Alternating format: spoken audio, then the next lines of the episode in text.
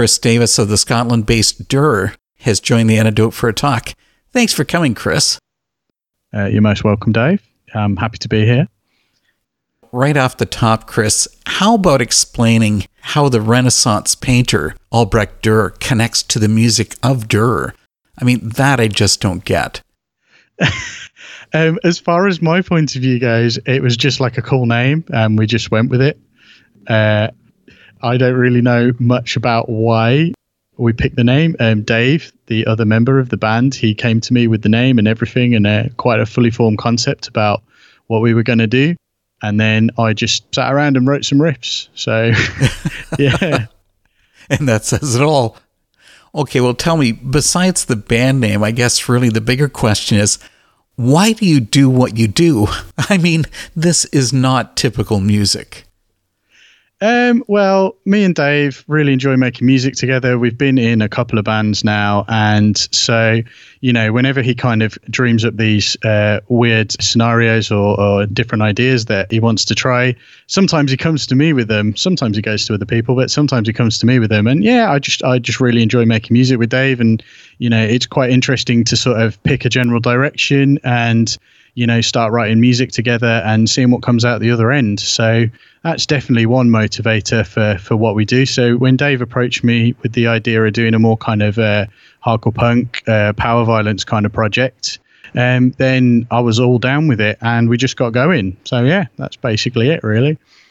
You know what I love is how Dürer takes shots at everybody. Like millennials, you lay into them on the opening track from your new self titled EP. Pampered Millennial says, be better if you'd open your eyes. Self serving sycophant, community leech. I want to soak your world in bleach. Your whole deal is, I've got mine. This could be better if you opened your eyes.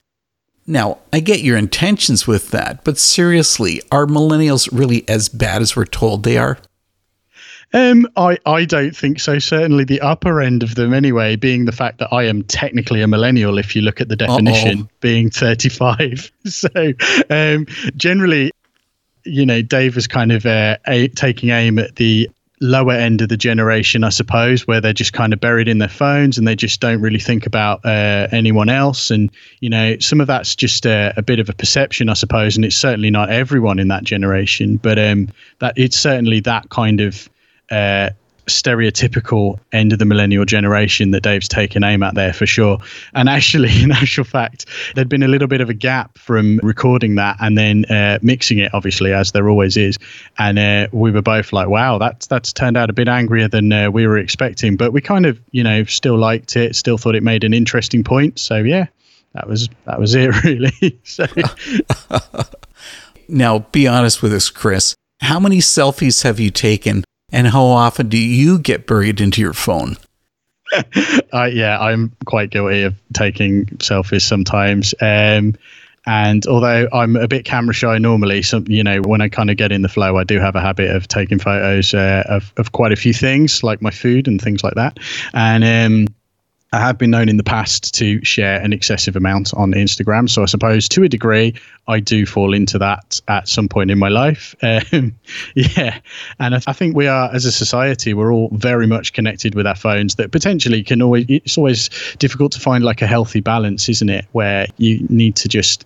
Uh, be able to disconnect sometimes. So I think that that's the other kind of side to uh, the point Dave was making that it, you know it's all about sometimes just turning your phone off and just trying to look at the world around you and be present in the moment, you know? My wife would totally agree with that comment because you were texting me as I was having lunch with my wife for our anniversary. and I'm responding to you, and I don't think I made her too happy. oh, I'm very sorry about that. um, but yeah, I mean, I, I am as guilty as everyone else for disappearing into my phone and, you know, yeah, it's it's just the way of how society is at the moment. But it is always nice to remind yourself that there's a world out there, and it does always do me good when I consciously take time away from my phone. Yeah.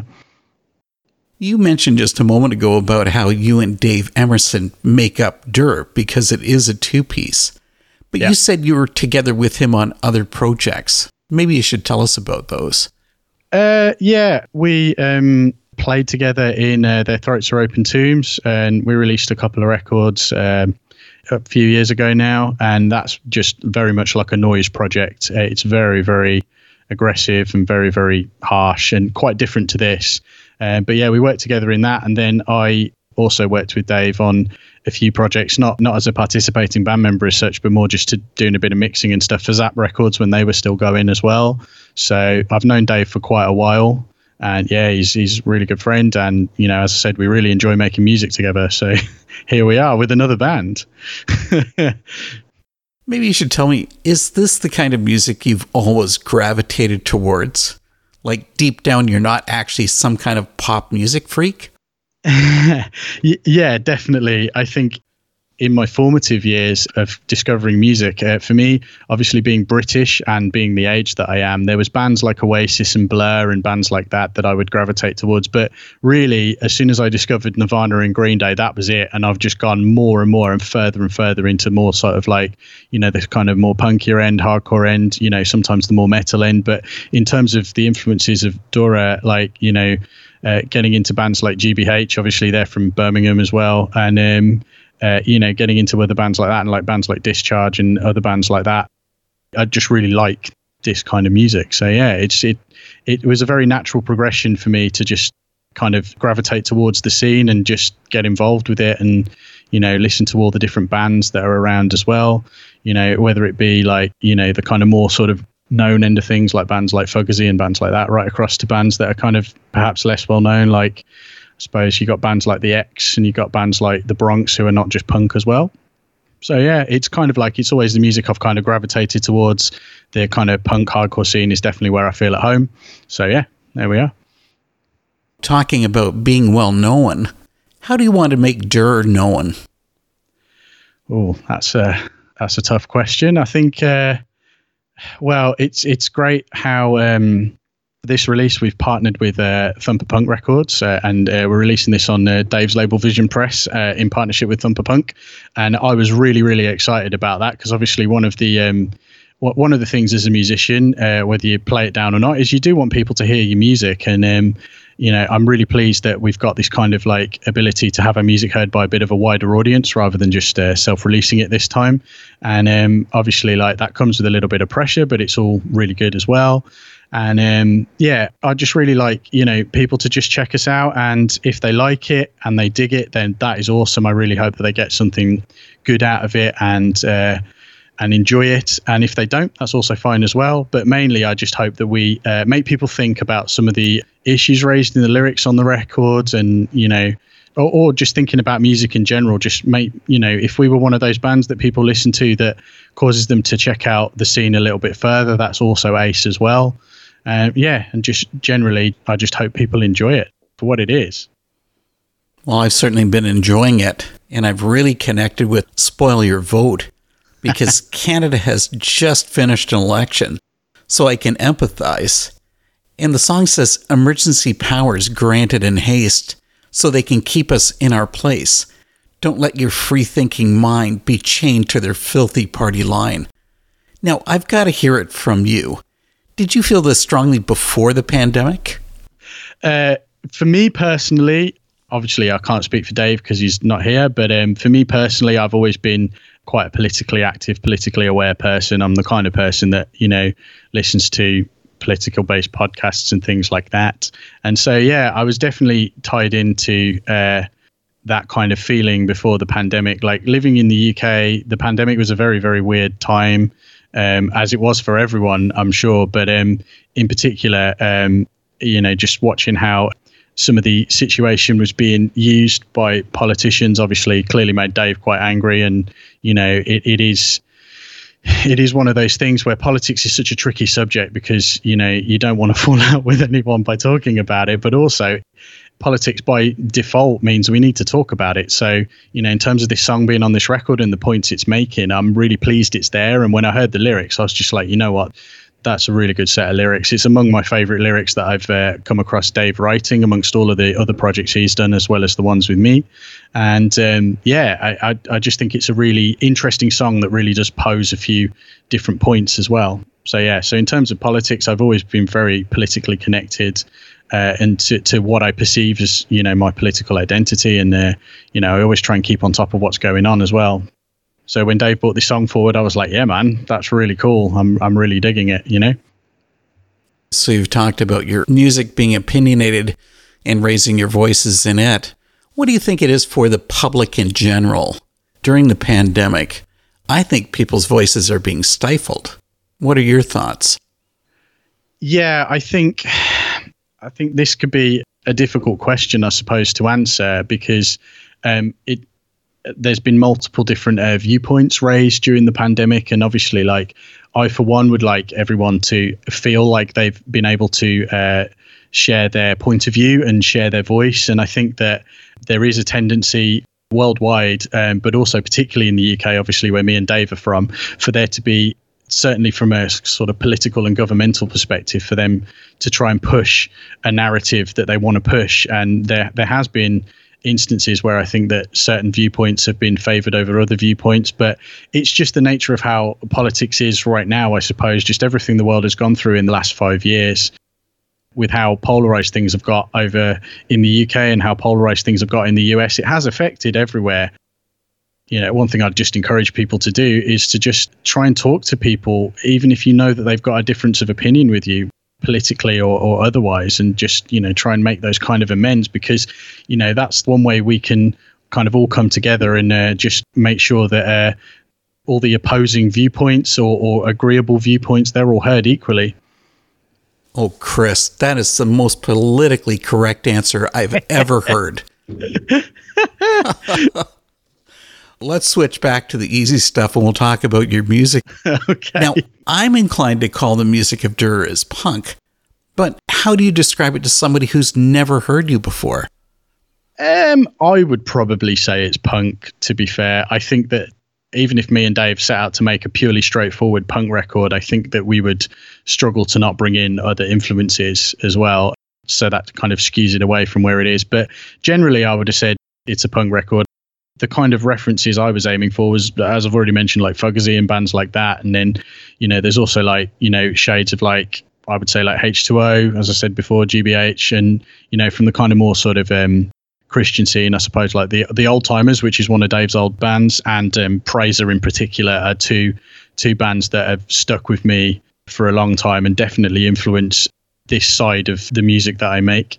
Um, so yeah, so I'd probably say we're punk in a in a short version of that answer. well, the one thing is it's punk, but maybe it's angry punk. You've got to agree with me that the Dürer self-titled is an angry release. So, is your life full of angry moments?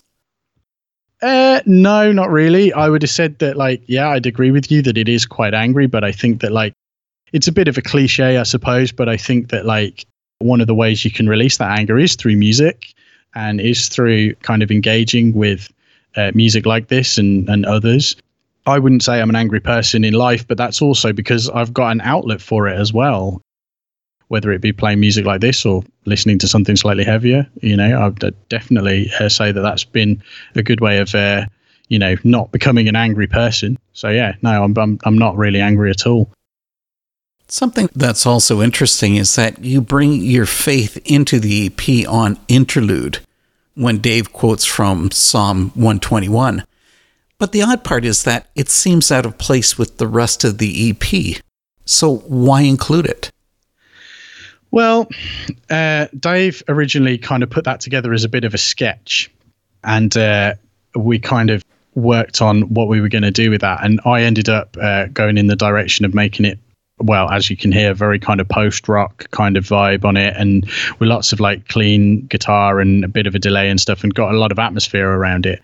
And um, that was one of those ones when I was talking before about like even if we tried to set out to make a straightforward punk record, other influences would creep in. With that record, other influences definitely crept in, and I was like, right. I actually quite like the sound of this. So, I, you know, sending back to Dave in like demo form, and he was like, you know, that's really cool. And I think, um, you know, we should definitely leave it on the EP. But I, I really like uh, the way that it kind of gives you a bit of respite from all the kind of craziness that is happening and all the kind of, you know, slightly more like anger filled tracks, slightly heavier tracks.